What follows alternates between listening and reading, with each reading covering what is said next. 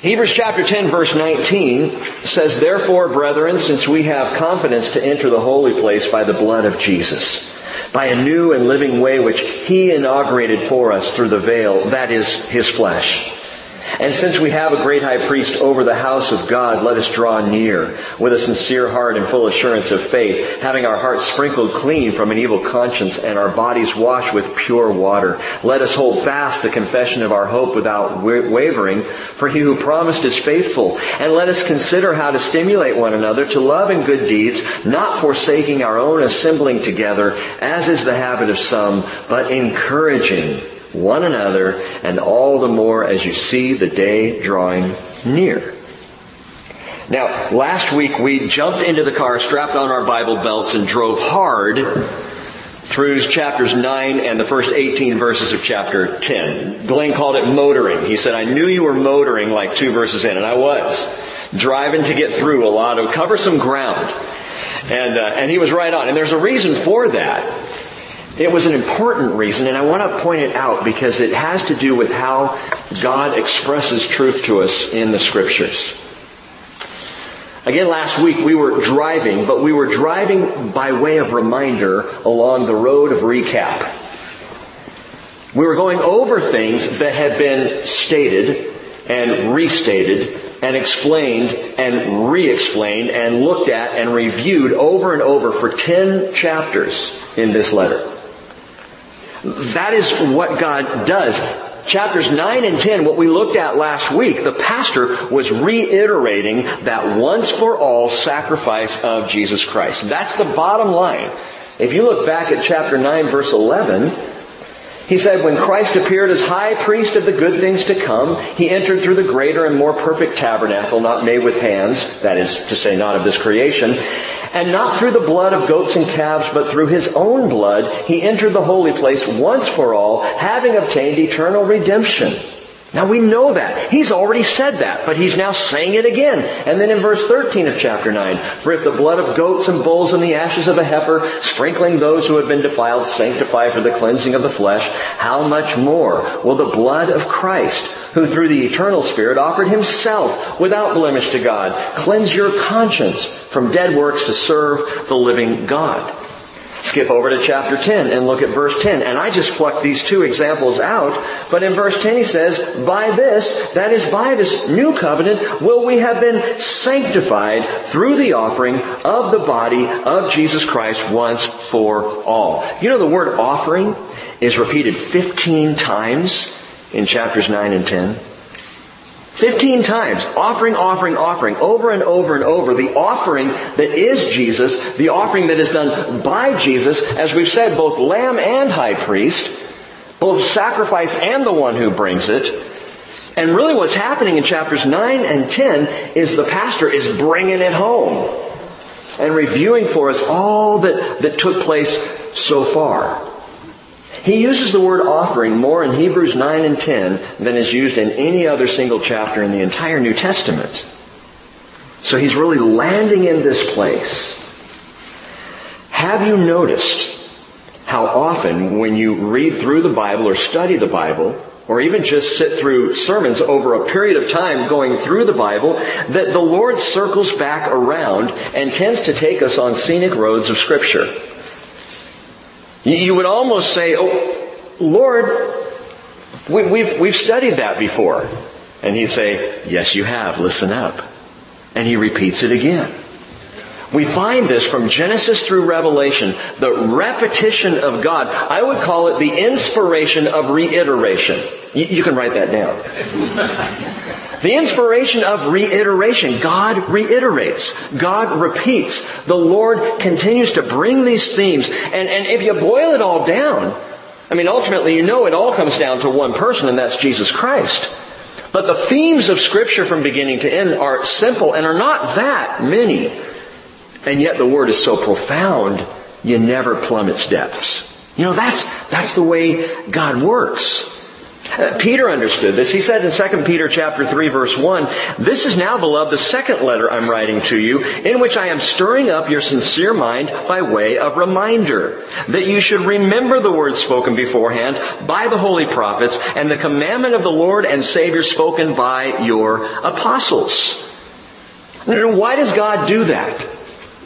James tells us so that we would, James 1.21, in humility receive the word implanted.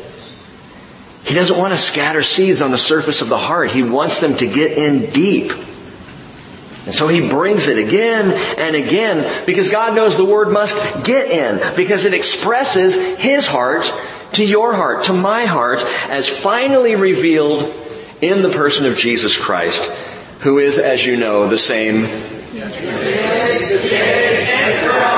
Thank you. Forever is real, but tomorrow's good too because tomorrow continues forever. The same yesterday and today and forever. And so that's why I wanted to do the whole chapter because again, he continues to repeat these things over and over, offering, offering, offering, offering. And so we covered some ground last week. We're going to cool our engines a bit tonight. We're just going to finish out chapter 10, although I'll take my time to do it. But as the pastor sums up this doctrinal section of the sermon, he's going to literally complete it, and then we'll head into the final segment of the letter to the Hebrews, the, the thesis that he's been working on. It's been building again from chapter 1 through chapter 10. In chapter 19, he concludes the first 10 chapters. Brings it to a wonderful resolution, but within that resolution, he does something marvelous. I'll, I'll show you in just a minute. This is uh, in a style reminiscent of Paul. Because verse 19 through 25 is one sentence. There are no breaks in it. There are no periods. There are no semicolons in the original letter. It's one sentence straight through from beginning to end. And if the pastor writer is not Paul, and, and there's some doubt there, I wonder if he hasn't at least been greatly influenced by Paul. Because he writes like Paul, not necessarily by word choice or even word style. Even in the High Greek, the, the Greek writing that he utilizes is not exactly like a lot of Paul's other letters, which is what brings some of the doubt. But what makes people think, wow, but this could be Paul, is the very fact that you got these long sentences like this one right here, 19 through 25, and the pattern of the sermon follows the pattern of Paul's letters. Which is what? He always begins with doctrinal explanation followed by personal application. Every letter, that's what he does. He brings in the doctrine, and then at the end of the letter, he turns right around and then begins to apply it personally to our lives. This sermon is no different. It's classic Paul, if it was Paul or is Paul. Chapters 1 through 10 are the doctrine. Uh, chapters 11 through 13 close the letter with, uh, did I say 11 through 13? That's what I meant, if I didn't. They close the letter with a three-part application. That is, chapter 11 is the application of faith. And chapter 12 is the application of hope. And chapter 13 is the application of love which again is very Pauline, 1 Corinthians 13, 13, but faith, hope, and love abide. These three, and the greatest of these is love. But the last three chapters, if you want an outline for the practical section of the letter, that's it. Faith, hope, and love, 11, 12, 13. And we'll begin looking at that on Sunday. But here, the teaching part, the doctrine, comes to a marvelous conclusion. Verse 19 again. Therefore, brethren, therefore, based on all we've heard before, since we have confidence to enter the holy place by the blood of Jesus, by a new and living way which he inaugurated for us through the veil that is his flesh, and since we have a great high priest over the house of God, let us draw near.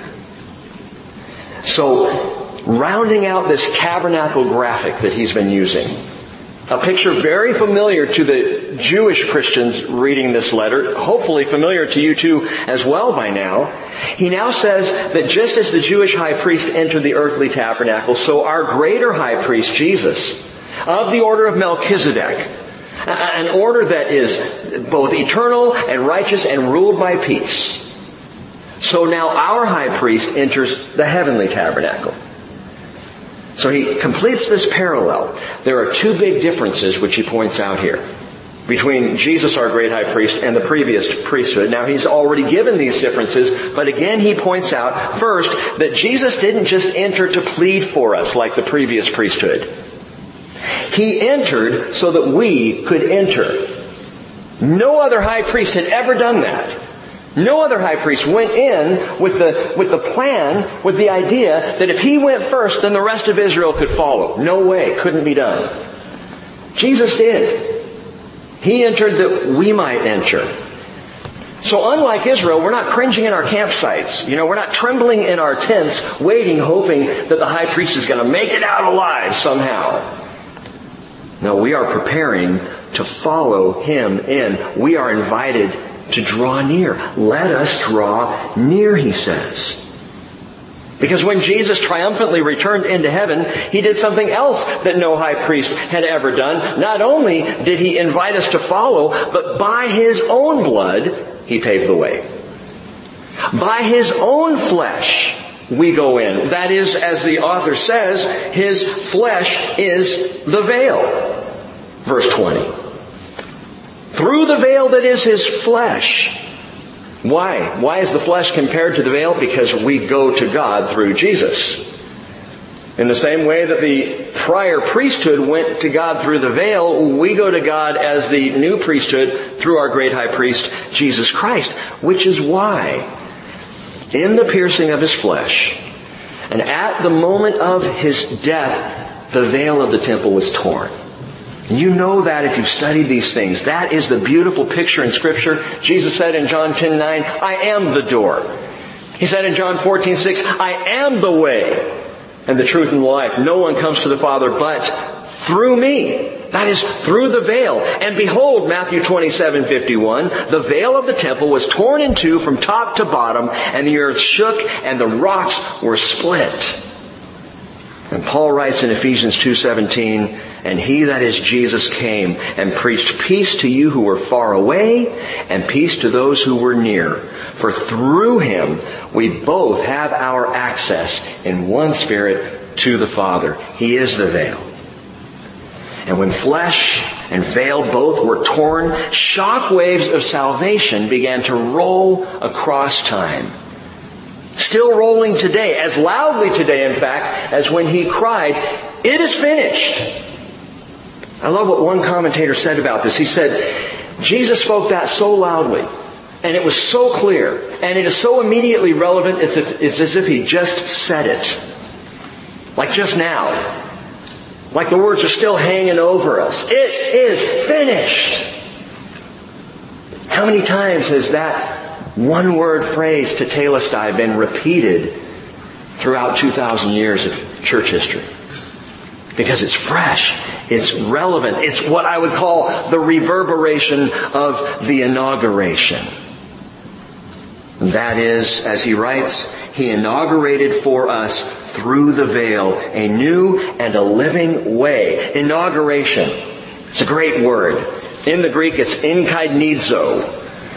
And it means to renew or to initiate to begin afresh, to consecrate, to dedicate something as, as brand new. So it's a renewal, but it's not, it's making new something that was never new before. Hebrews 9:18 told us, therefore even the first covenant was not inaugurated, that is, you know, dedicated, consecrated without blood, but here we learn Jesus inaugurated a new and living way. Now listen to those words a new way and a living way. Why is it new? Well, because Adam Clarke called it, quote, an allusion to the blood of the sacrifice as newly shed and uncoagulated, warm and fluid, proper to use for sprinkling. See, the blood of sacrifice had to be fresh. You didn't use old, coagulated, clotted, dried blood and kind of throw that on the altars. It was warm blood. It was freshly sacrificed blood. And spiritually speaking, note that, spiritually speaking, when the soldiers speared the side of the Lord, John 19:34, and blood and water shot out. It's as though that blood were as fresh right now as it was 2,000 years ago. He inaugurated our entrance into the Holy of Holies in a new way, a fresh way. As fresh in the mind of God today as it was the moment that Jesus bled. 1 John 1 7 says, if we walk in the light as he himself is in the light, we have fellowship with one another and the blood of Jesus, his son, cleanses us from all sin. The only blood that can cleanse from sin is fresh. And so this is a new way inaugurated for us. It's a living way. New and living, which is even more amazing because while he was sacrificed and the blood is yet fresh, Jesus is not dead. Every other sacrifice before was dead. Every other sacrifice, ultimately the blood would be useless, couldn't be used in the offering. But Jesus, His blood is still fresh and He's alive. He said in Revelation 1.17, do not be afraid. I'm the first and the last, the living one. I was dead, and behold, I am alive forevermore, and I have the keys of death and of Hades. Let me tell you, if you happen to be someone who, like my brother Daniel, feel tonight like you're just so tired of all the false teaching out there, listen, do not be afraid. He is the first and the last. He is alive. He's got this. The false teaching is going to go on. You know, the lies are going to happen. The corrosion of morality, that's, man, that's the stuff of the flesh. And it was happening in the first century just as it's happening now in 2018. But He is alive. His blood is fresh. This is a new and living deal. And he says, and since verse 21, we have a great high priest over the house of God. See, he's alive. He doesn't say, since we have a great high priest who's in the grave. No, he's over the house of God. He's active in the house of God. You Bible students know. Revelation chapter 1, he's moving among the lampstands. He's in the churches. He's present among us and with us and in us. And we don't have to go looking a distance to try and find him. You don't have to travel to Israel to see Jesus. You don't even have to travel out here on a Wednesday night. He is with us now, immediate, new, and living, current. He is yesterday, today, and forever. And so as the inauguration continues its reverberation, we, verse 22, draw near. We draw near by blood that's fresh through a veil that is His flesh and we come to a living, loving Savior, and I ask you, can you get any closer than that? You want to talk about intimacy? We enter in through His flesh. You can't get more personal. You can't draw any nearer than to be going literally through the flesh of Jesus Himself. He initiated that for us. It's part and parcel the intimacy that God has called us to. Enter in through me. No man comes to the Father but through me, Jesus says. Right into the heart of our Savior. And He renewed our relationship with Him. Which brings me to a, a second point, and the first point was the uh, reverberation of the inauguration. There was the one before that, but that was really just a bonus point. The second point is this, and what he's going to talk about now is the unity of the community. The unity of community. Since, since all this has taken place, we have confidence to enter the holy place. Since we have a great high priest over the house of God, since we go right through him to come in, now picking up in verse 22, we come to the unity of the community Note this in three verses. Let us draw near with a sincere heart and full assurance of faith. Verse 23, let us hold fast the confession of our hope. And verse 24, let us consider how to stimulate one another to love and to good deeds. Did you catch the three varieties of lettuce here? Let us draw near with sincere faith. Let us hold fast the confession of our hope. Let us consider how to stimulate one another to love. And what he's just done there is given us the outline for the rest of the book. So we see in those three verses, in those three statements of let us do this, let us have faith and hope and love. Chapter 11, he's going to go into what that looks like faith-wise. And chapter 12, he will portray our, our understanding of hope. And then in chapter 13, he will lay out for us the love factor. Let us as a unified community come together in this way. Because the let us here, all three of these verses indicate togetherness. The unity of the community. Note these in order now. Let us draw near in faith. With a sincere heart, in full assurance of faith, having our hearts sprinkled from an evil conscience and our bodies washed with pure water. A fully assured faith. Is your faith fully assured? Now think about that question. I believe. I trust you, Lord. Is your trust in the Lord Jesus fully assured? Is it confident? Is it solid? And if you're not sure, listen. A fully assured faith comes of someone who has been changed inside and out. And he describes that for us.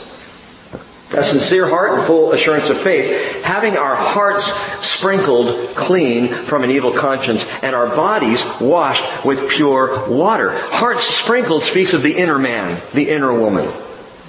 The spiritual man or the spiritual woman. Our hearts need that sprinkling. Now, growing up in the church I grew up in, I always misunderstood this verse. Hearts sprinkled. Why is he talking about sprinkling? The Greek word is rhantizo. And you know, in, in some traditions of the church, they sprinkle infants. Catholicism and, and some other denominations will, will do that. And so I, I was wondered about that because the word rhantizo is never ever used, not a single time in scripture, it's never used as a picture of baptism. That's the word baptizo, baptizo, which is to immerse. Rhantizo is to sprinkle, and that's what's used here. Hearts sprinkled. Well, you gotta go back a lot further than Catholicism to understand the concept. The Hebrew writer was not dealing with Catholics in the first century. He was dealing with Hebrew thinking and the sprinkling which happened in the Holy of Holies, the sprinkling of the blood upon the altar. Hearts sprinkled goes right into the inside. Sprinkling to the Jewish mind always represented internal cleansing. A cleaning that, that, that couldn't happen by the mikvah bath, which is the external. Look at verse 14 back in chapter 9. How much more will the blood of Christ, who through the eternal Spirit offered himself without blemish to God, cleanse your conscience? The inner man, the inner woman. And so Paul wrote in 2 Corinthians 4:16, therefore we do not lose heart. But though our outer man is decaying, yet our inner man is being renewed day by day. A fully assured faith is one that has been sprinkled with the blood. Knows that it is the blood sprinkling that has saved us. Bodies washed, he says. Well, again, that's the outer man. The Jewish mindset recognizes that sprinkling that would take place when the blood was sprinkled on the individual or in the Holy of Holies was the inner man. The outer man being washed, bodies washed, well that happened all the time. It was the Jewish mikvah bath, going down into the bath we've talked about. And there are tons of mikvah baths in Jerusalem right around the Temple Mount. Archaeological finds, and most of them found in the last five or ten years. That you walk down 10 or 12 steps literally into a bath, you dip completely and then you come back out. Well, that's bodies washed. And the Jewish person thinking about that would recognize an outward representation of the inward man or woman having been cleansed. And they would go through the outward representation as they came into temple.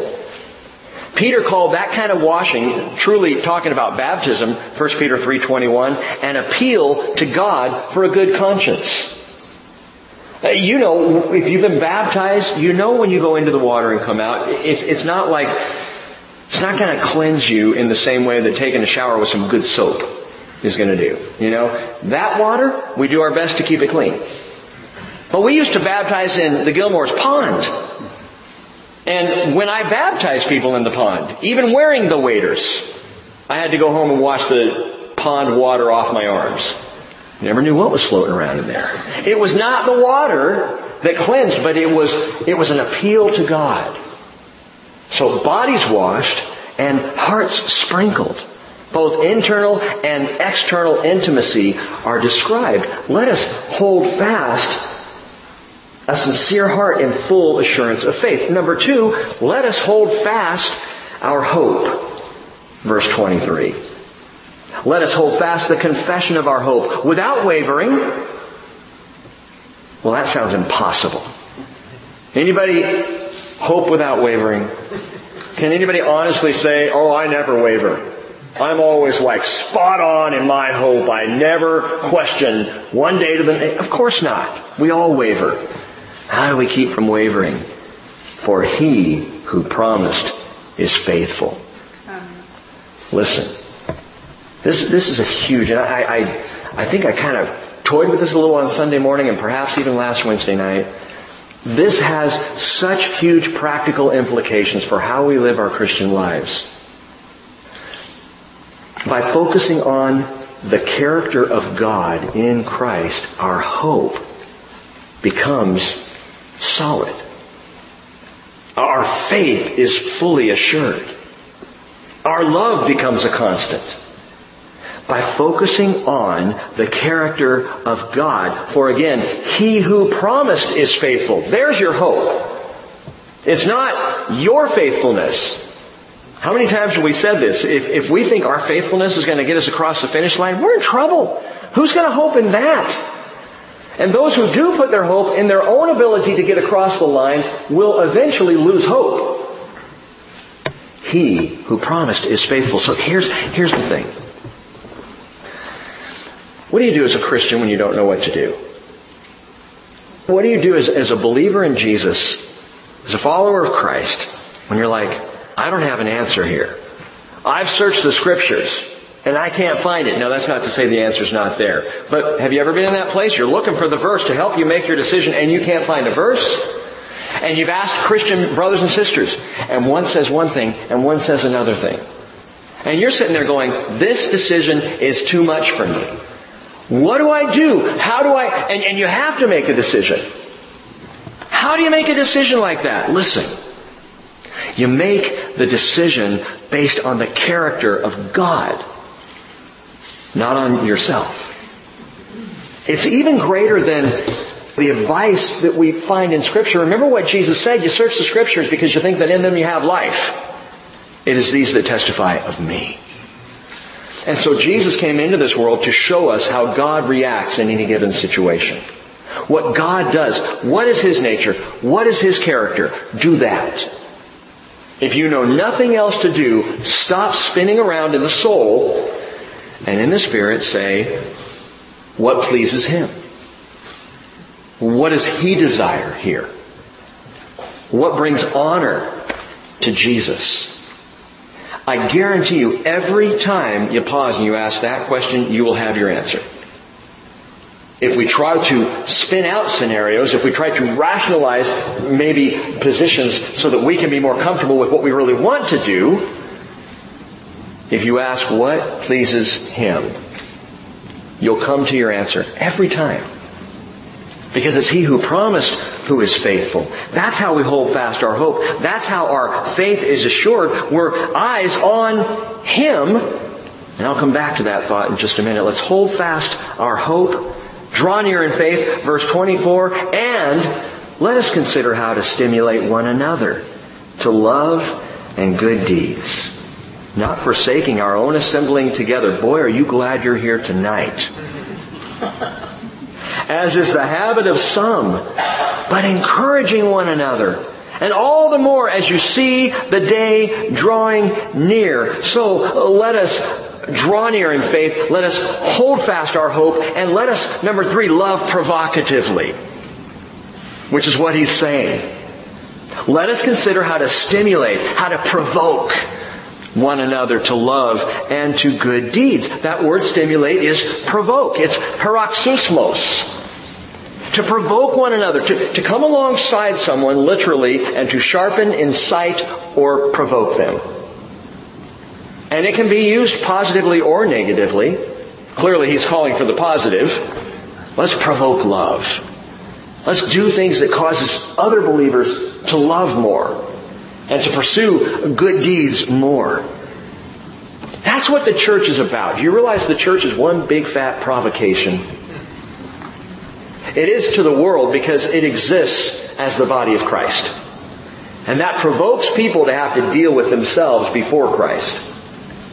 But the church is also a big provocation within the church. We are constantly provoking each other. Hopefully, again, to good things, but not always. Some people are negatively provoking you right now, and praise the Lord, you're learning how to love more because of their provocation. We call them grace growers.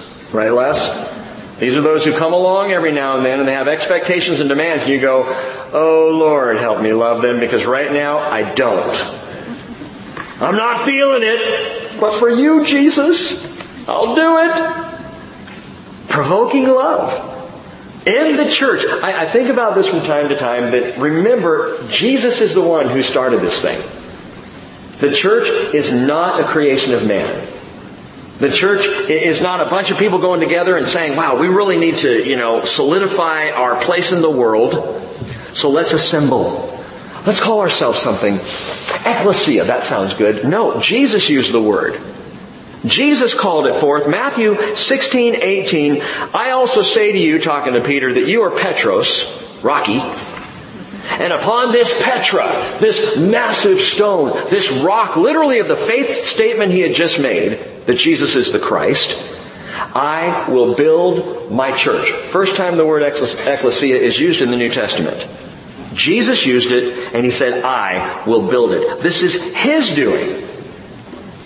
The church is Jesus' building program. You know, we just went through a building program here, and you're sitting in it. The church is Jesus' building program. And the pastor here is calling for church attendance. He is. I don't know how you get around that. Don't forsake our assembling together as is the habit of some. But encourage one another and all the more as you see the day drawing near. Yes, we should be in church. Not in the sanctuary, the building, as so much as in the, the relationship, the community of other believers, which is what we're doing here tonight. It's just one more opportunity to do that, to be in church. Yes, we should be. And he calls for this. Church attendance. It's funny, Les and Donna and, and, Deb were running a little late tonight, visiting Jim in the hospital, and I got a, I got a text like an hour ago, hey, let, uh, Les asked me, let Rick know I, I, may be running a little bit late tonight. And I texted back, don't worry, I'll, I'll hold the rolls until you get there so we can check off your name. you know what? He's calling for church attendance, but maybe not like we would think. He's calling for us to attend to one another in the body of Christ. He's saying, let your fellow believers matter to you. Attend to them. Don't avoid being with them. And if there are times of assembly, hey, life's hard enough, right? Busy enough. At least we have times where we know we can assemble and other believers are going to be there. And that's why this is so important, why it matters so much. It's why I'm so thankful every Wednesday night that you all keep showing up, that you're here. You're not just here for the Word which is marvelous. You're not just here for worship, which is wonderful. You're here to be in the assembly.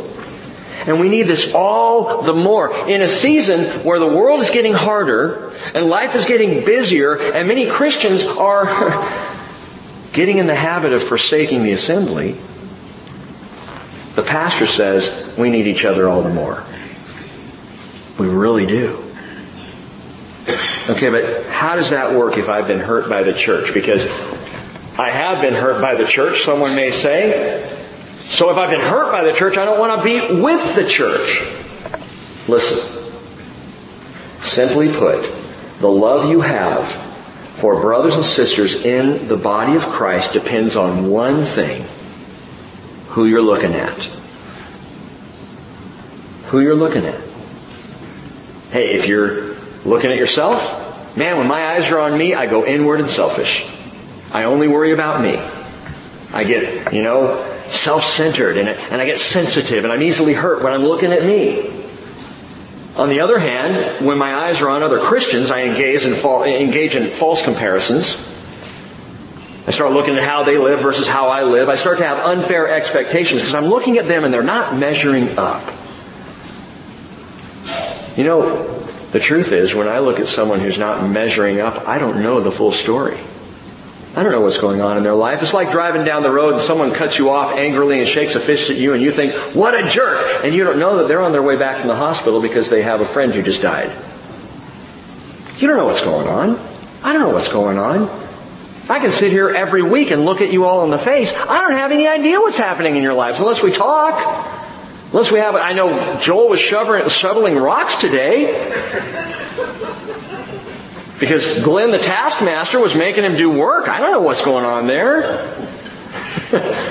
right? No, I see, I don't know what's going on. So if I'm looking at you, my eyes are in the wrong place. When I'm looking at Jesus, you look awfully good. Because I know He loves you. When I'm looking at Jesus, I'm not worried about myself. Eyes on Jesus. And when our eyes are on Jesus, we love better. So he says, let us consider how to provoke one another to love and good deeds, not forsaking our own assembling together, as is the habit of some, but encouraging one another, and all the more as you see the day approaching. Eyes on Jesus. Because the Bible says, Proverbs 10:12, hatred stirs up strife, but love covers all transgressions. Bible says in 1 Peter 4 8, above all, keep fervent in your love for one another because love covers a multitude of sins. Both the sins of your brothers and sisters and your own. Love covers. So, provoke one another to love and to good deeds. We can either stir up strife or we can provoke love, depending again on who we are looking at. If it's Jesus, the outcome's going to be love. And get this, he ties this community of faith and hope and love all together with the day drawing near. I mean, that's, that's like the impetus of the whole thing. Let's have faith. Let's hold on to love and, and, and hope. Why? Because the day is drawing near. Because we're almost there. As Jesus said in Matthew 24, just, I love this. Learn the parable, Matthew 24, 32, from the fig tree. When its branch has already become tender and puts forth its leaves, you know summer is near. And so you too, when you see all these things, recognize He is near, right at the door. We go up to Caesarea Philippi when we travel to Israel, and yes, I'm thinking a lot about that right now because we're just a few weeks away from that trip. And Caesarea Philippi in the springtime is just beautiful. Banyas, it's up in the northern part of Israel. It looks actually a lot like here very green, waterfalls rushing, just a beautiful, there's a, a nature walk that we get to do up there. And Caesarea Philippi, when you're walking up through the waterfalls and up toward, there's this massive rock up there, and we believe that's right where Jesus was teaching on, I will build my church, my rock, you know. And there are fig trees everywhere. Wild ones. You can reach up and you can pluck off what they call summer figs, or, early figs, not summer figs. Summer figs are the nice brown, juicy, dessert kind of fruity figs. Kind that you find in fig Newtons eventually. The early figs are hard and they're brown, or they're greenish, and they are sustenance. You could eat them. They don't taste very good, but you can pluck those off and you can eat them and continue on your way. And in ancient Israel, often they did that. And I, oh, whenever I read this, Learn the parable from the fig tree. I am, I'm in Caesarea Philippi. Not because Jesus was, he wasn't. He was on the Mount of Olives when he was sharing this. But I, I think of being right there and, and every time when I go there I pluck some new figs off. Stick them in my backpack and wait till they rot and then throw them away. But I, I pluck them.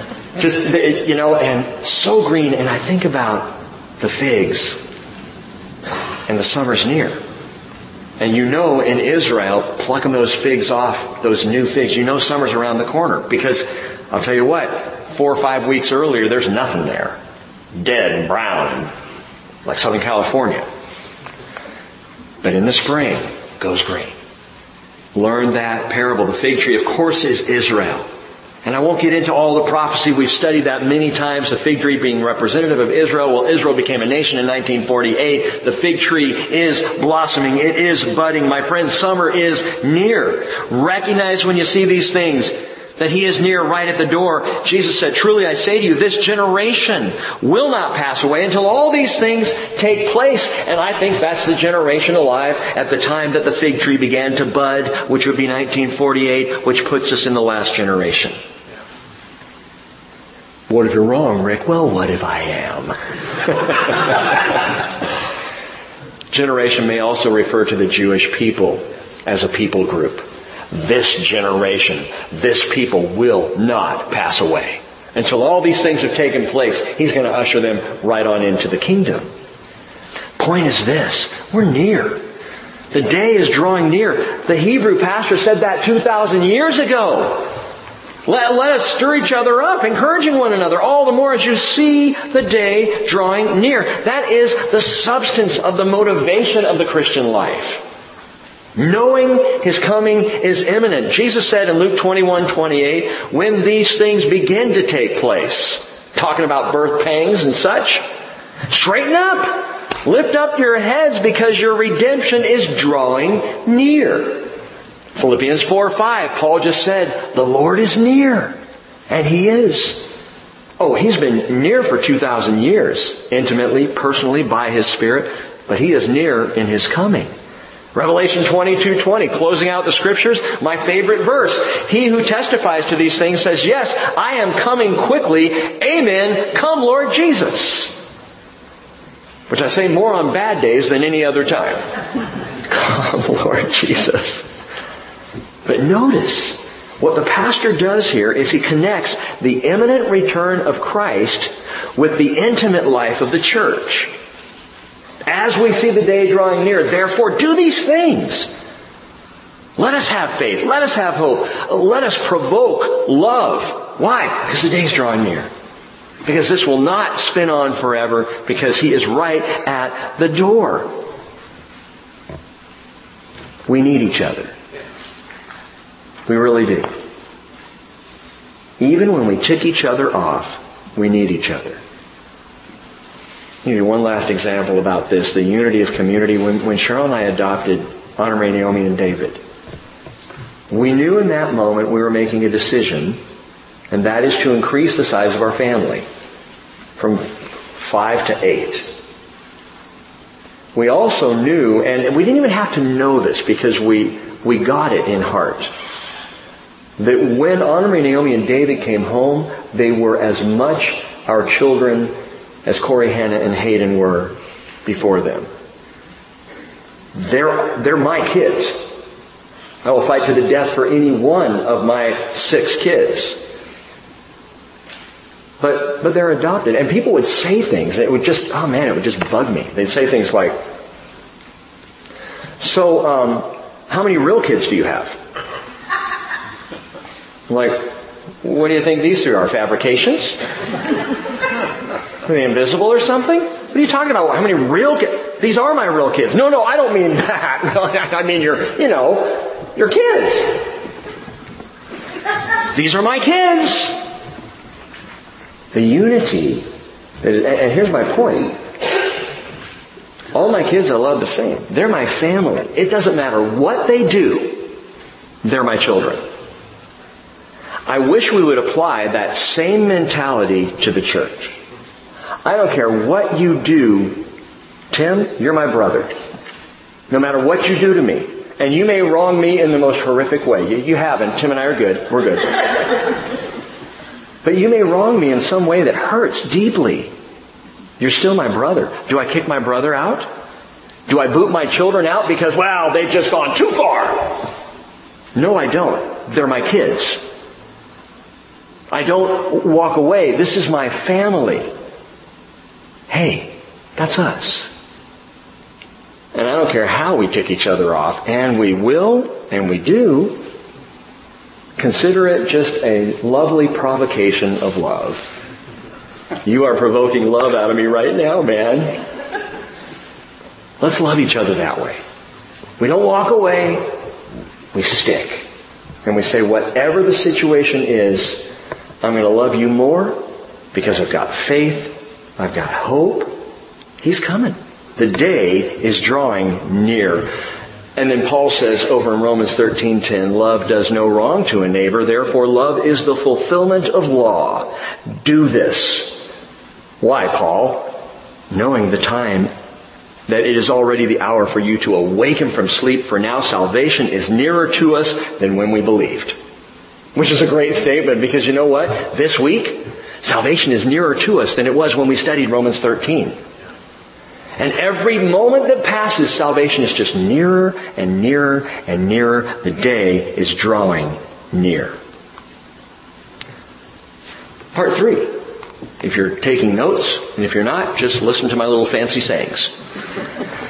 Part three is the singularity of the sacrifice, and it's what we studied on Sunday morning. For if we go on sinning willfully and after receiving the knowledge of the truth, there no longer remains a sacrifice for sins, but a terrifying expectation of the judgment and the fury of a fire which will consume the adversaries, Isaiah 26:11.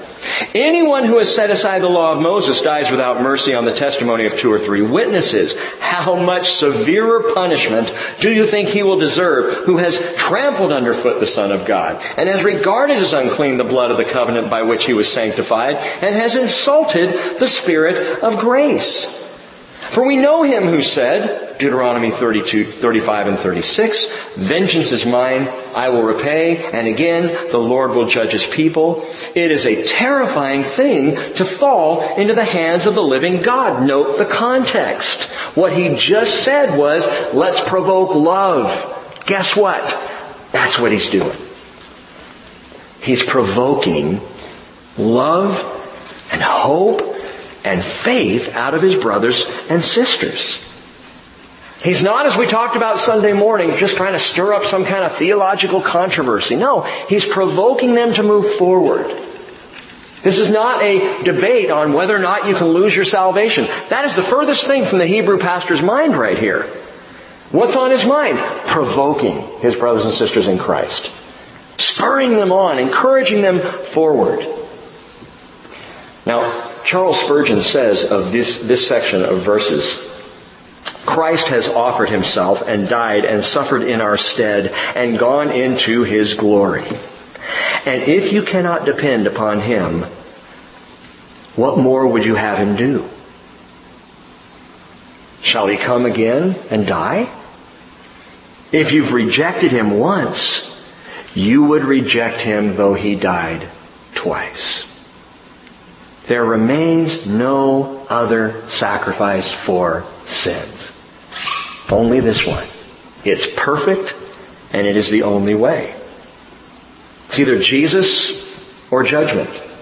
It is either Christ or condemnation. And again, the pastor is not undermining faith. He's provoking it. So, the reverberation of the inauguration continues to this day. The unity of community is where this all begins to play out in our spiritual lives and the singularity of the sacrifice declaring Jesus is it. He's it. Done deal. Which brings us now to the last part. Part four, the preservation of persecution. And I like this section, verse 32. Rick, you like all the sections. I know. But remember the former days when after being enlightened, and I pointed out before, enlightened to the Hebrew pastor means saved. If you're enlightened, you get it. You have the Spirit of the living God. He says, remember the former days, brothers and sisters, when after being enlightened, you endured a great conflict of sufferings. And then he describes this, uh, partly by being made a public spectacle through reproaches and tribulations, and partly by becoming sharers with those who were so treated. For you showed sympathy to prisoners and accepted joyfully the seizure of your property, knowing that you have for yourselves a better possession and a lasting one.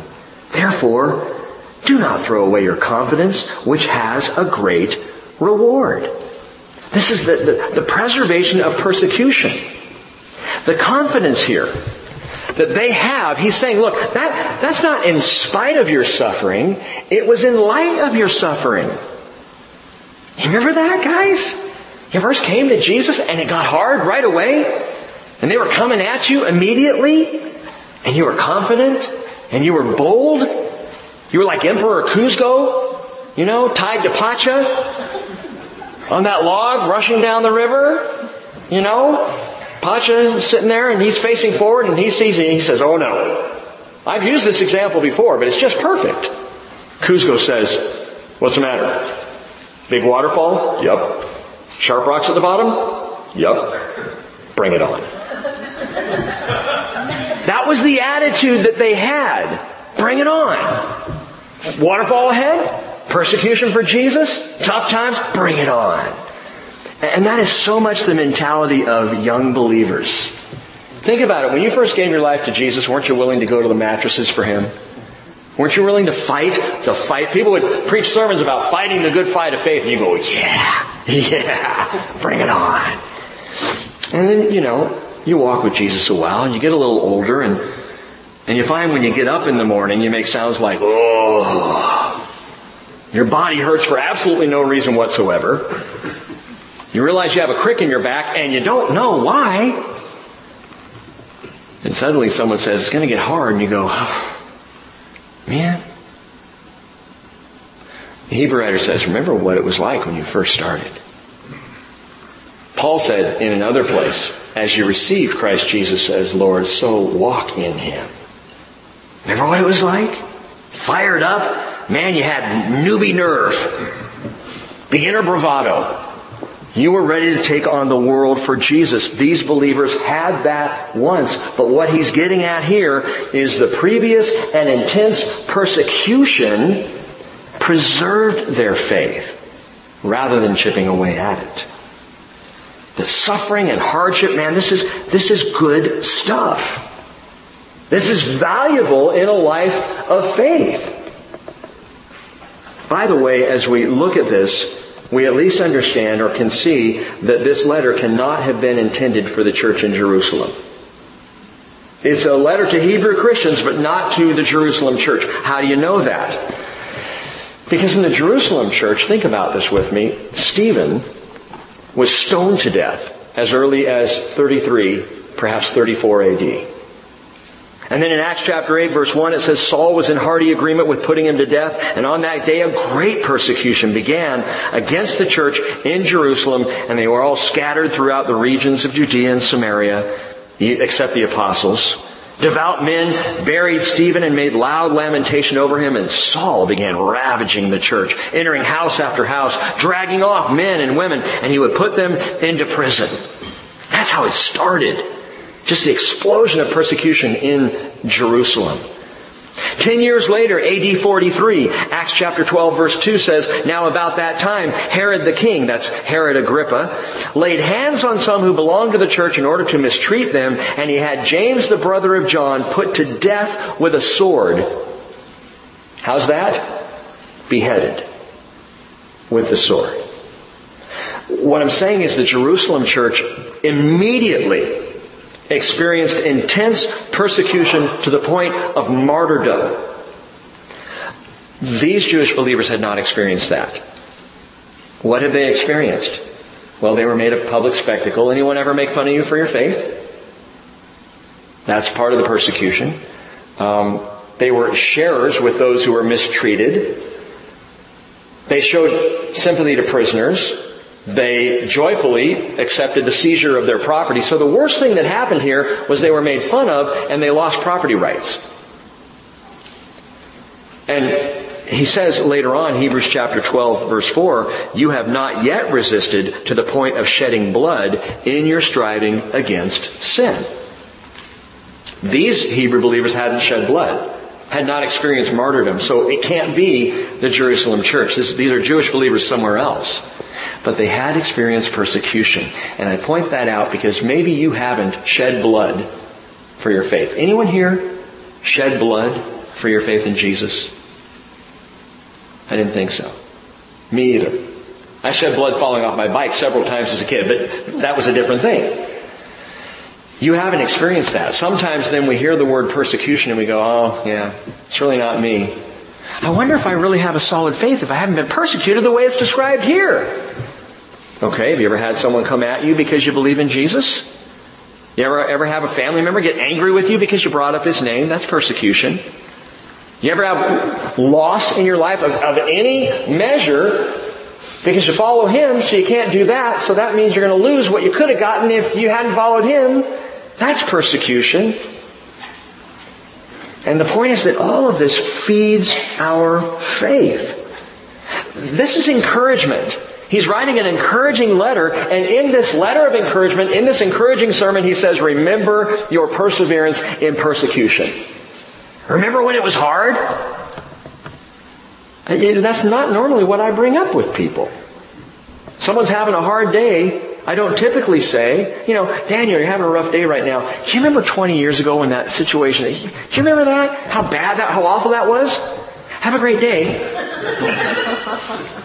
You know, we try to turn away from persecution. He's turning right into persecution. Why? Because God's Word is littered with encouraging words of suffering. And suffering is not all the negative that it was cracked down to be. Matthew chapter 5 verse 10, Jesus says, Blessed are those who have been persecuted for the sake of righteousness. Theirs is the kingdom of heaven. Blessed are you when people insult you and persecute you and falsely say all kinds of evil against you because of me. That's a blessing. Rejoice and be glad, for your reward in heaven is great, for in the same way they persecuted the prophets who were before you. That's a good thing.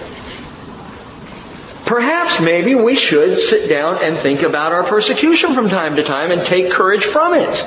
And know that that's, that's not a bad thing. 1 Timothy 3.12. Indeed, all who desire to live godly in Christ Jesus will be persecuted.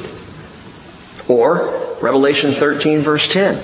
If anyone is destined for captivity, to captivity he goes. If anyone kills with the sword, with the sword he must be killed. Here is the perseverance of the faith of the saints.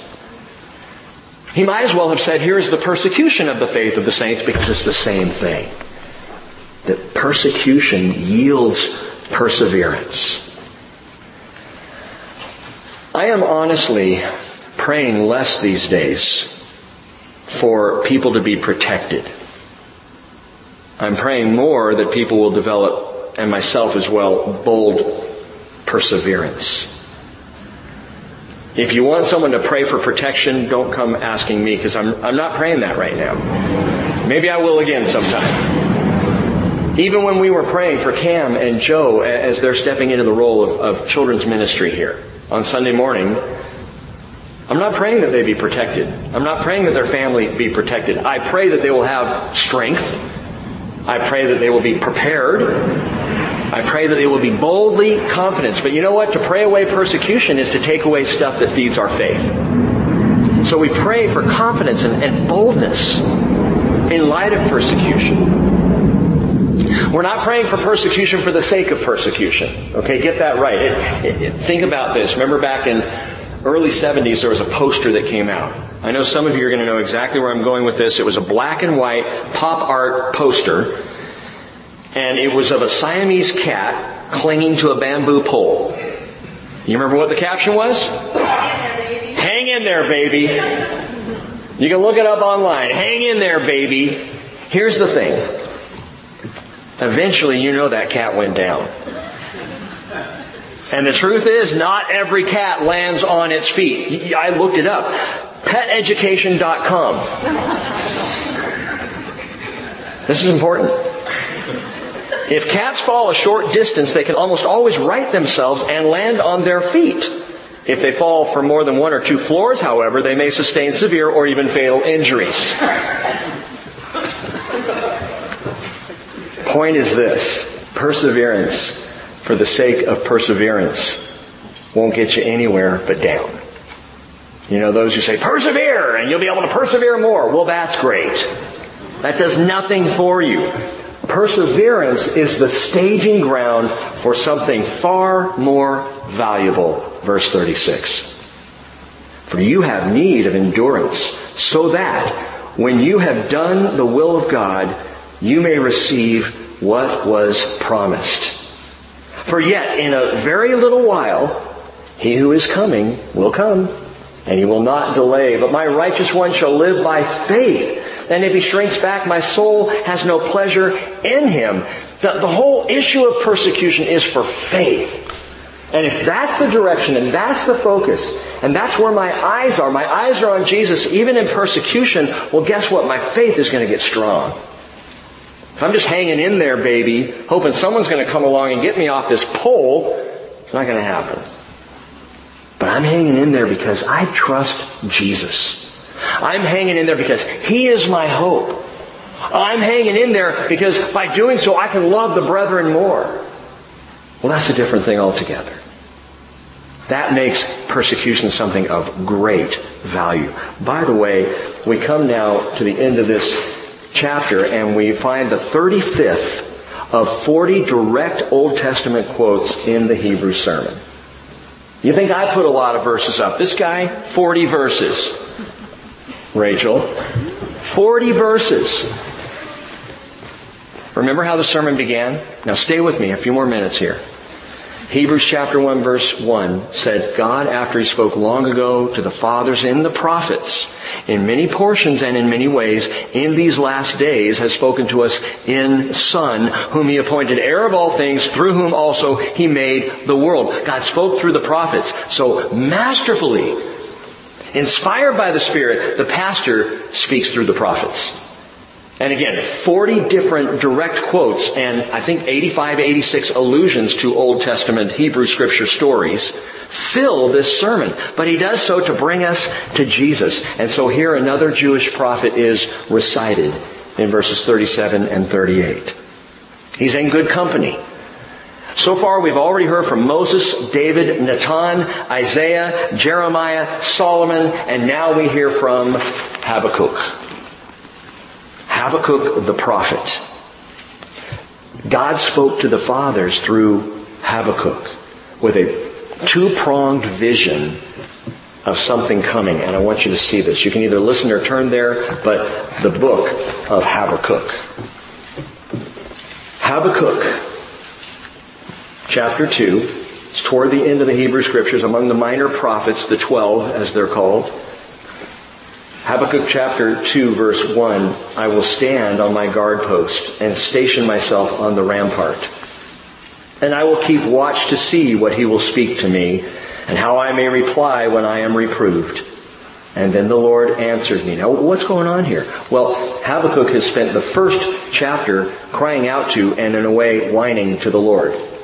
Now he's stationing himself for a response. And chapter 2 is God's response. The Lord answered me and said, verse 2, record the vision and inscribe it on tablets that the one who reads it may run. For the vision is yet for the appointed time. It hastens toward the goal and it will not fail. Though it tarries, wait for it for it certainly will come. It will not delay. But as for the proud one, his soul is not right within him, but the righteous will live by his faith. Now get the context. It's important for what the pastor is writing. Habakkuk prophesied briefly, very briefly, from 609 to 604 BC. Across a span of five years, his little three chapter book focused heavily on something that was coming on an immediate impending doom for Jerusalem. If you're thinking about the time frame, 609 to 604, you know what was coming. The destruction of Babylon. The, the blitzkrieg, if you will, of Babylon coming in on Jerusalem. While Habakkuk's prophecies were hanging in the air over Jerusalem, it happened. Nebuchadnezzar's Babylon swept in, leveled the city, destroyed the temple, carried off the people into captivity, and that was the first destruction of two. But in these last days, and that's what he's talking about, wait for it, let the one who reads it, that he may run, verse 2, as in run for your life because Babylon's about to destroy your world. And he says, it hastens toward the goal. It will not fail. Though it tarries, wait for it. It will certainly come. It will not delay. The destruction of mighty Babylon, the conquest of Nebuchadnezzar, it's on the way. You've had warning after warning. You had Jeremiah weeping for decades. And now through Habakkuk, one last warning comes, and the impending doom came, just as God said it would. But what we learn here in these last days, the Spirit gives a further connotation to the same verse. If you listen again, and you stay there in Habakkuk chapter 2, but in Hebrews 10:37, reading that again, for yet in a very little while, he who is coming will come and will not delay. He being Jesus Christ. He being the full implementation now of the prophecy. It wasn't just Babylon. Babylon was a, a, shadow, something coming, something great, a judgment that would come with it. Well, guess what? Jesus is coming. And he is coming to judge. Though he tarries, wait for him. He is coming. He is hastening toward the goal. Habakkuk, what he brought there was an immediate prophecy of Babylon and a furtive or secretive prophecy of the second coming of Jesus Christ. Now, you might say, well, wait a second. That means we're on a 2600 year delay. He who's coming will come. Wait for it. Well, we've been waiting for it. And that's the point. Remember what we said just a few minutes ago. The imminent return of Christ is directly connected to the intimate life of the church. Our focus on the immediacy, the imminency of His soon return will impact how we live our lives. It impacted Paul 2,000 years ago. It impacted the church 1,500 years ago, 1,000 years ago, 500 years ago. Those who were longing for the coming of Jesus, waiting and expecting His coming to be at any time, lived differently than those who thought, well, He'll come, but who knows when. And so it is today. 2018. And there are those who would say, Rick, for 14 years in this church fellowship, you've been saying he's coming. You've been saying, Lord willing, if we meet next week. And you know what? He's closer than he was. And his coming is soon. It will be without delay. Revelation chapter 1 verse 1 says the revelation of Jesus Christ, which God gave him to show his bondservants the things which must soon take place. Revelation 3.11, Jesus said, I am coming quickly. Hold fast to what you have so that no one will take your crown. Revelation 22, 7. Behold, I'm coming quickly because he who heeds the words of the prophecy of this book, uh, blessed is he who heeds these words.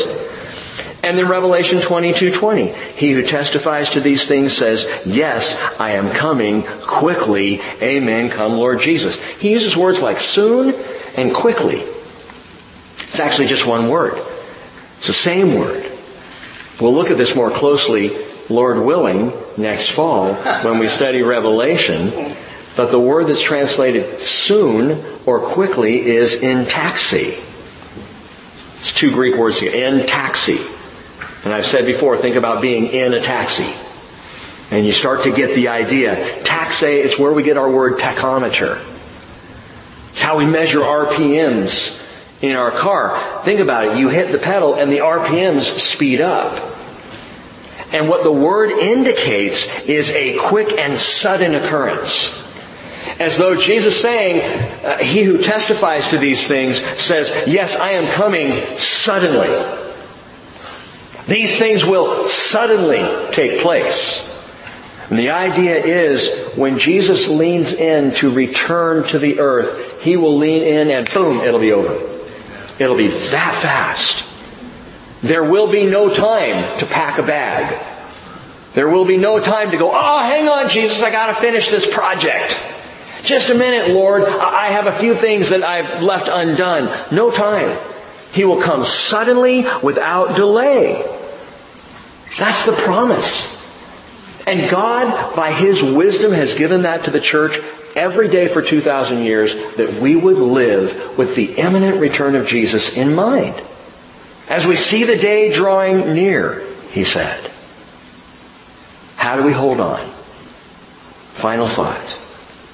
Back to Habakkuk. The prophet's greatest concern, listen to this. The prophet's greatest concern as he cried out to God was not the brutal threat of an outward foe. His greatest concern was the moral deterioration of the inner life of his people Israel. The whole first chapter of Habakkuk, he's crying out and saying, Lord, it's bad down here. Why don't you do something? No one believes. The faith is gone. It's just morally corrupt. He's whining. In fact, you could, you could divide Habakkuk's prophecy into three sections. Part one is whining, part two is wrestling, and part three is revelation. Whining, wrestling, and revelation. If you want to go with W's, that would be fine. He's, he's in a process of faith development. Habakkuk's name means wrestle or embrace. And he's having to wrestle with God to embrace faith, which is the point of the whole thing. Habakkuk chapter 2 verse 4, Behold, as for the proud one, God says, his soul is not right within him, but the righteous will live by his faith. Habakkuk, faith is what's required here. You see what's going on all around you. Faith. Live by faith. Hebrews 10:28 says, "My righteous one shall live by faith, and if he shrinks back, my soul has no pleasure in him." That variant reading through the Septuagint translation.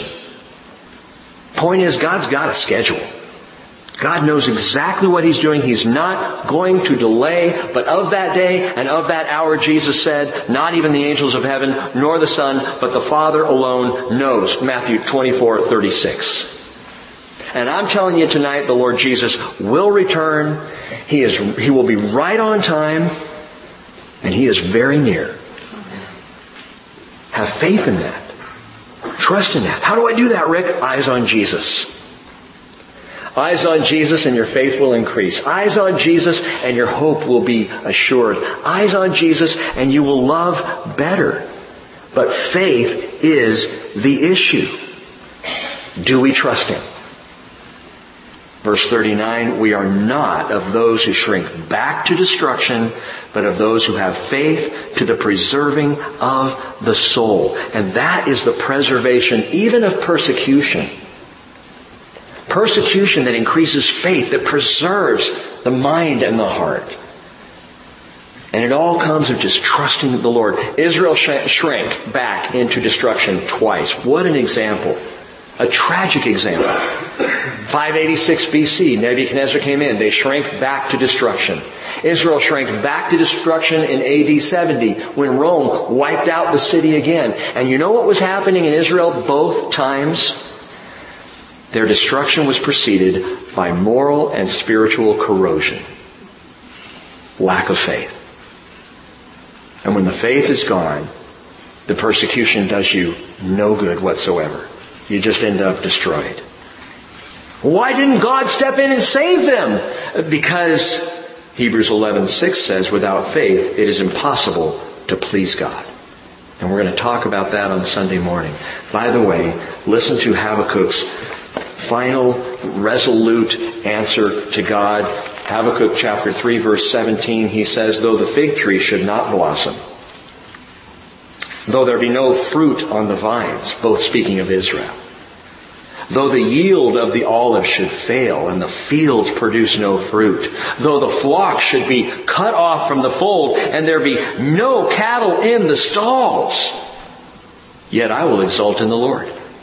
I will rejoice in the God of my salvation. salvation is the word Yeshua. I will rejoice in the God of my Jesus.